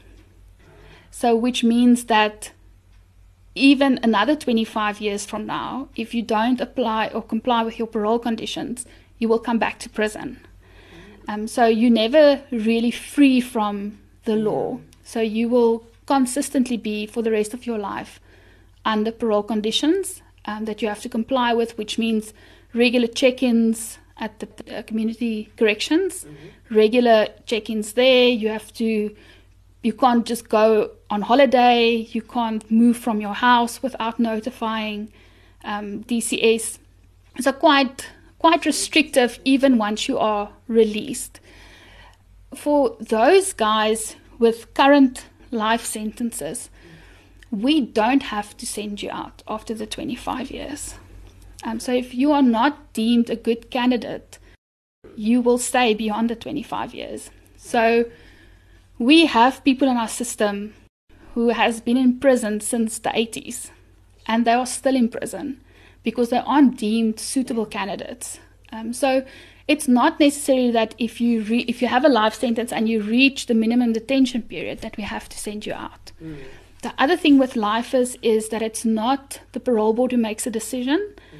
It gets sent to the Minister of Correctional Services and he is actually the one who makes a decision on whether this guy is suitable for parole.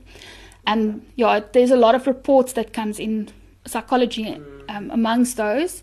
So we do a risk assessment, but then also reports from all the other role players within DCS to comment on rehabilitation and behavior and any problems that there might be for this offender, or if the guy has made some good progress, that would also be mentioned. Um, but that's basically how a life sentence works. So I am really glad that I do not work on a parole board in South Africa right now. Because imagine trying to keep all of those different categories straight. Elizabeth would tell me there are not very many of the first category, the pre 94 offenders, left in the system. Many of them have either died or been released on parole. But interestingly, she did say that we should keep in mind that many of the pre 94 offenders that are still in the system were actually initially given death sentences that were commuted to life when the death penalty was abolished in South Africa. There are more of the pre 2004 offender class still in the system, but they too will eventually all have been phased out and we will only be left with the final class of offenders, the post 2004 offenders that are required to serve 25 years. That class of offender is also kept in maximum security for 12 and a half years, and then they are considered for movement to medium class security facilities for the next 12 and a half years. A concept that I came across in the Bain's Kloof murder case is one of victim offender dialogue, and this is also a topic that Zibeth was quite keen to provide information on, as it's quite an important part, not only of the rehabilitation process, but it also helps to provide more healing for the victims in certain situations. So we have two two processes within DCS. The one is what we call victim offender mediation, VOMs, and that is normally just mediating the relationship between the offender and their families again because their own families are also what we call secondary victims mm. they also go through the trauma and they are sometimes ostracized by the community so it's kind of rebuilding that and for the victim once he has insight into the crime, you know, to apologize for his actions, once he realizes how, how it affects his family. Yeah. Um, so that is the VOM process. Um, we do that quite often. Social workers quite quite good with with those things. So if you have family in prison and that's something that you would be interested in, you can contact the center where they are and you can say that you would like a VOM consultation. And we will prepare the offender. We have people who pre- prepare the family. And then we have a sit down with various, we have a facilitator, we have people to support there. And it's just an open, honest discussion. The the family has chance to ask to ask questions that they, they wonder about.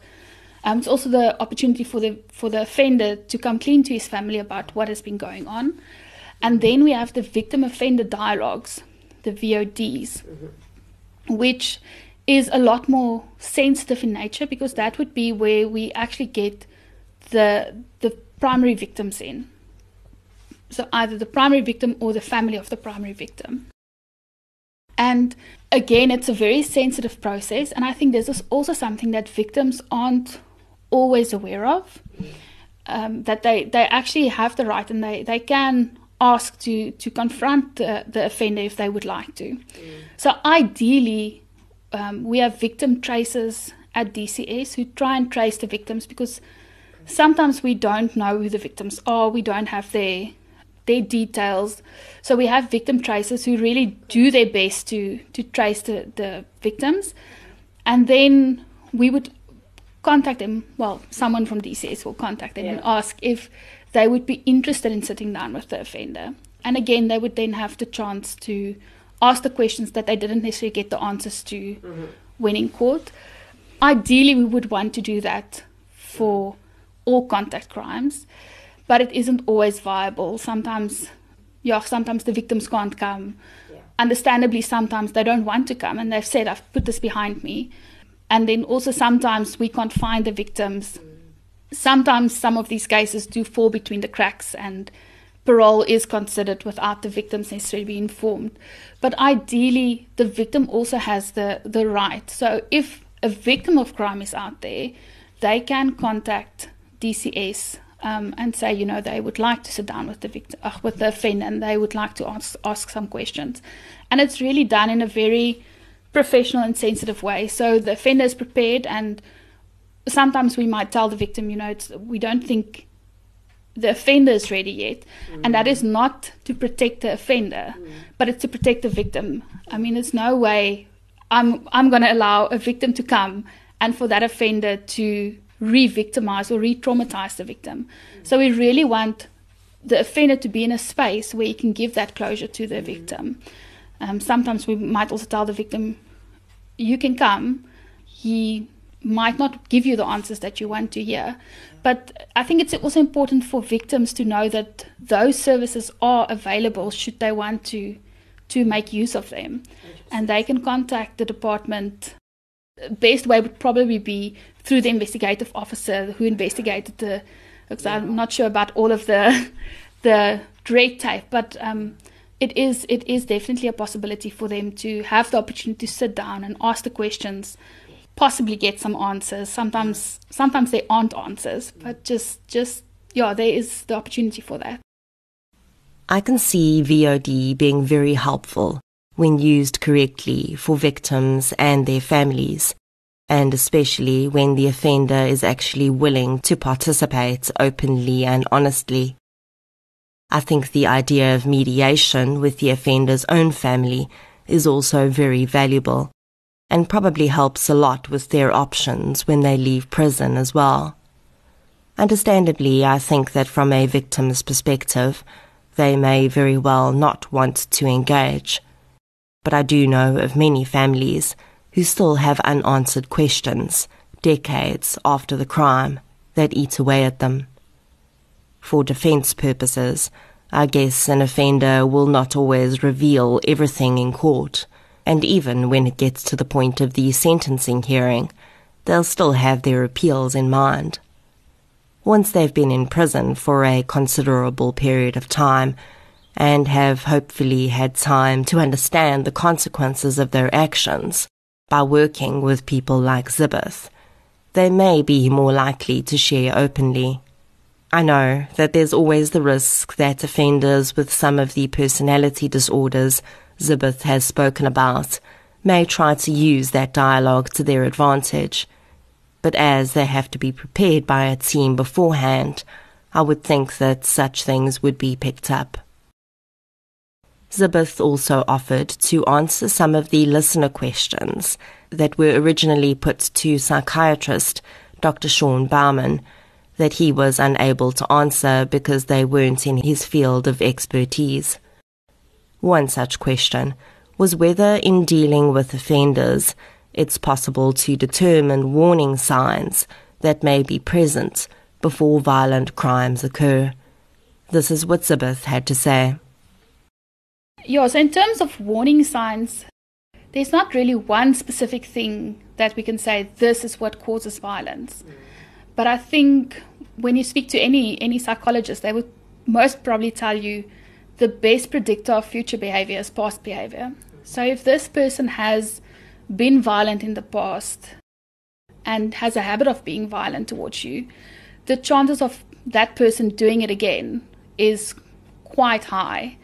Um, and obviously, violence escalates. So I think we see that a lot in terms of domestic partner violence, where people continue to go back to these people because they love them and because they think they can change them. But unless there's really some work done on the part of the, the perpetrator, the behavior isn't going to change. So if this guy has a tendency of hitting you or a tendency of, um, you know, taking weapons and aiming them at you, chances of that becoming more severe over time is very, very good. So that is the one the one major thing. If there's a history of violence, most probably there's going to be future violence. Like I said, there's no single contributing factor that we say this will definitely cause violence, but substances are one of the main contributing things, especially alcohol, but also our other substances, because it does impair judgment, it does, it does impair our impulse control.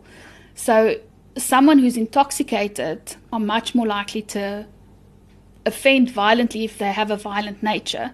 So alcohol isn't going to make you violent if you not violent in general, but if this person has a violent nature and they are intoxicated, the impulse control is just going to be so much less.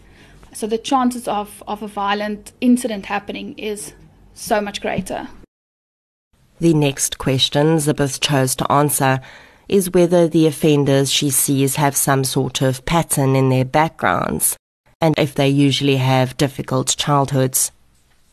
Yeah, in terms of, of backgrounds, childhood trauma does play quite a significant role. So that can either be childhood sexual trauma, domestic violence, growing up in a violent household, growing up in a household where there wasn't really good relationships between the children and the parents, growing up in communities where they witness a lot of violence. So all of that actually relates to, to traumatic events.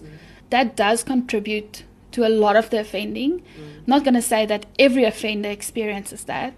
There's a lot of factors that that combine to to lead to, to an offending behavior. But like I said earlier as well, if you get to know the person behind it, mm. everybody has a story. And I think there's two ways of looking at it. Uh, we can say, you know, not everybody who goes through these childhood traumatic events become offenders. So it's not it's not a definite factor. But a lot of the guys who do offend have traumatic childhood histories and just have been unable to, to deal with that and cope with that and develop the skills to to manage those those consequences. But just because someone has a bad background doesn't mean they're going to offend. Um, but a lot of our offenders do come from less favorable backgrounds. So we do see a lot of economic um, deprivation. And I think in the Western Cape and other ca- areas of the country as well, but something that we see quite often, especially in terms of economic deprivation, is that a lot of the guys become involved with gang activities from a very, very young age. And they kind of mature into the the violent lifestyle of, of the gang activities. So, does it play a role? Definitely. Is it a hundred percent predictor? Definitely not. And I think that's always the answer people seek in these cases of violent crime. Is it nature or is it nurture? And really, it's both, and a whole bunch of other factors. There is no recipe for a violent offender. But considering childhood trauma does play a major role, I think that's a pretty good place to start. Zibeth says that a question she gets a lot is whether she's alone with these offenders and also whether she's ever been scared of someone she's treated. I've never been physically scared in conducting my job. I think there are security measures in place. I am alone in a room when I when I speak to them and when we consult, but there's normally a guard somewhere outside, so they it's not like I see them and I'm at the back of the prison somewhere with no help to get there. But in the room, it's just me. They aren't handcuffed. They sit and we sit across from the table having a conversation. I've never, yeah, I've never feared for my life, but I also think you can never be complacent. You have to always be aware of where you work and you have to be remain vigilant you have to know your environment and the circumstances. You have to have some knowledge about the prison gangs because all of that play a role in your role with the guys and how they interact with you, as well as the dynamics within the in the center at a specific given time. But I've never been scared. I've never felt like I was in danger. But you always put things in place. For example, um, you can't have a desk full of things that can be used as weapons. So obviously everything must be clear. I, for example, I don't leave a pen with them. So they sign what they need to sign. I take the pen back, and then we start the the conversation. So there's certain things that you are vigilant of, and that you make sure you don't give them the opportunity to react. And you also learn to read situations. So you can see if someone becomes aggressive or agitated and then you can either calm them down or you can say that you'll re- resume the conversation at, at a next date. So you always you have to look out for yourself, um, but yeah, I've never been scared. I was interested in what the process for rehabilitating an offender and everything that goes into it looks like. This is what Zibeth had to say. So, in terms of you know, the rehabilitation process, we have what we call a offender rehabilitation pathway (ORP), um, and that involves a lot of different inputs from different people within the correctional environment, and that goes from their case officer. That would be the person responsible for this inmate. So, a guard who's primarily responsible for a number of offenders, mm-hmm. and he would periodically write reports on, on them about their behavior, how they are doing, if he picked up something that they might need specific help with, so for example, aggression or anger, or if there's gang involvement. So all of those things would be picked up by the case officer. Then we would have what we call CIOs, um, and they are correctional supervision officers. They kind of intervene on correctional programs. So we have quite a few correctional programs, which is just basic introductory programs on.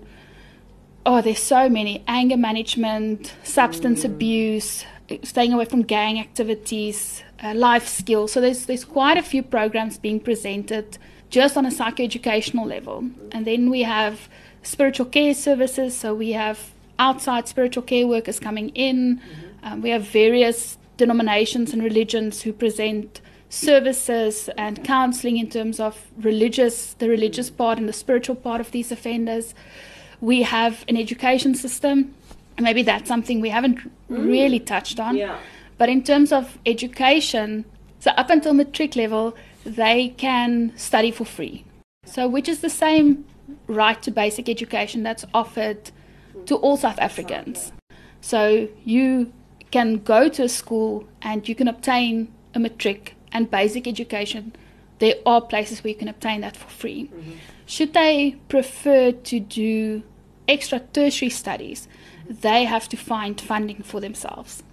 So either their family pays, or if they can find someone who's willing to get a bur- give a bursary to them. But tertiary studies are not for free. So I think that's also a misconception that the public has is that these guys can just study through university for free. So they don't. Um, they actually have to pay for their tertiary studies if they wish to be involved in that. Um, there's also skills training where we try and teach these guys a skill that m- would make them employable outside. So bricklaying, welding, uh, leatherworks, uh, woodwork, um, carpentry, Is the proper word for that. So just to teach them a skill so that we can upskill them in a job market and be competitive in a job market so that they can provide for themselves. Then we have social work services The social workers actually contribute largely to, to rehabilitation.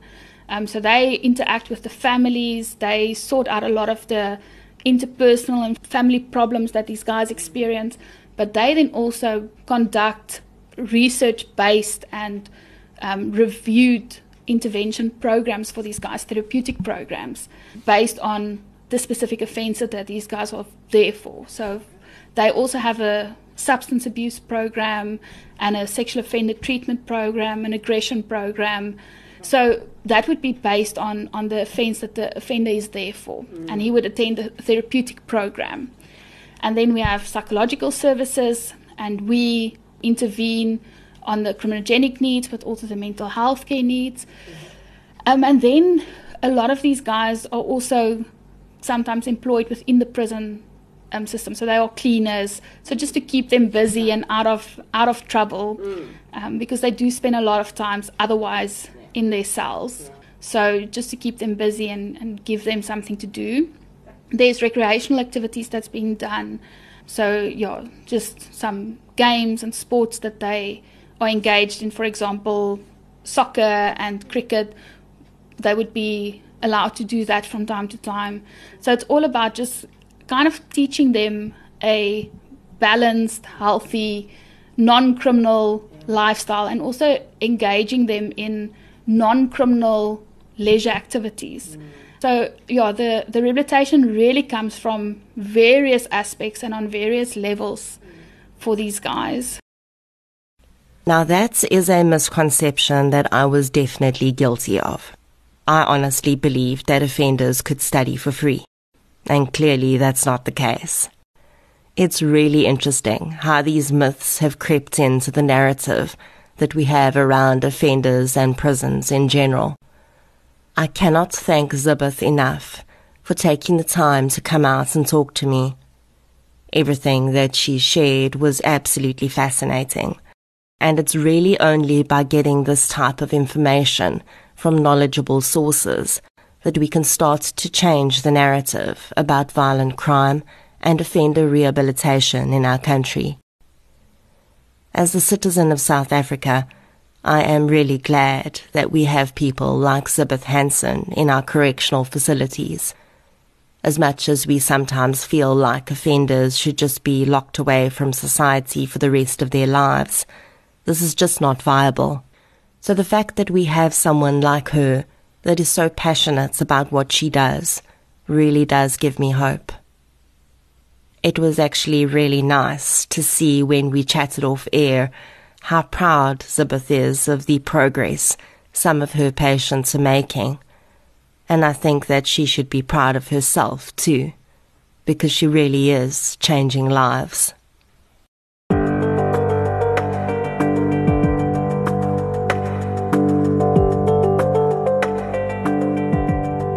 Thank you for listening to my interview with Zibeth Hansen, clinical psychologist in the Department of Correctional Services. If you enjoyed this episode, please be sure to subscribe to the show on the platform you're using to listen right now. You can also follow us on social media. We're on Facebook, Instagram, and Twitter. I'll be back next Friday with another episode. Until then, as always, thank you for your support, and I'll chat to you soon.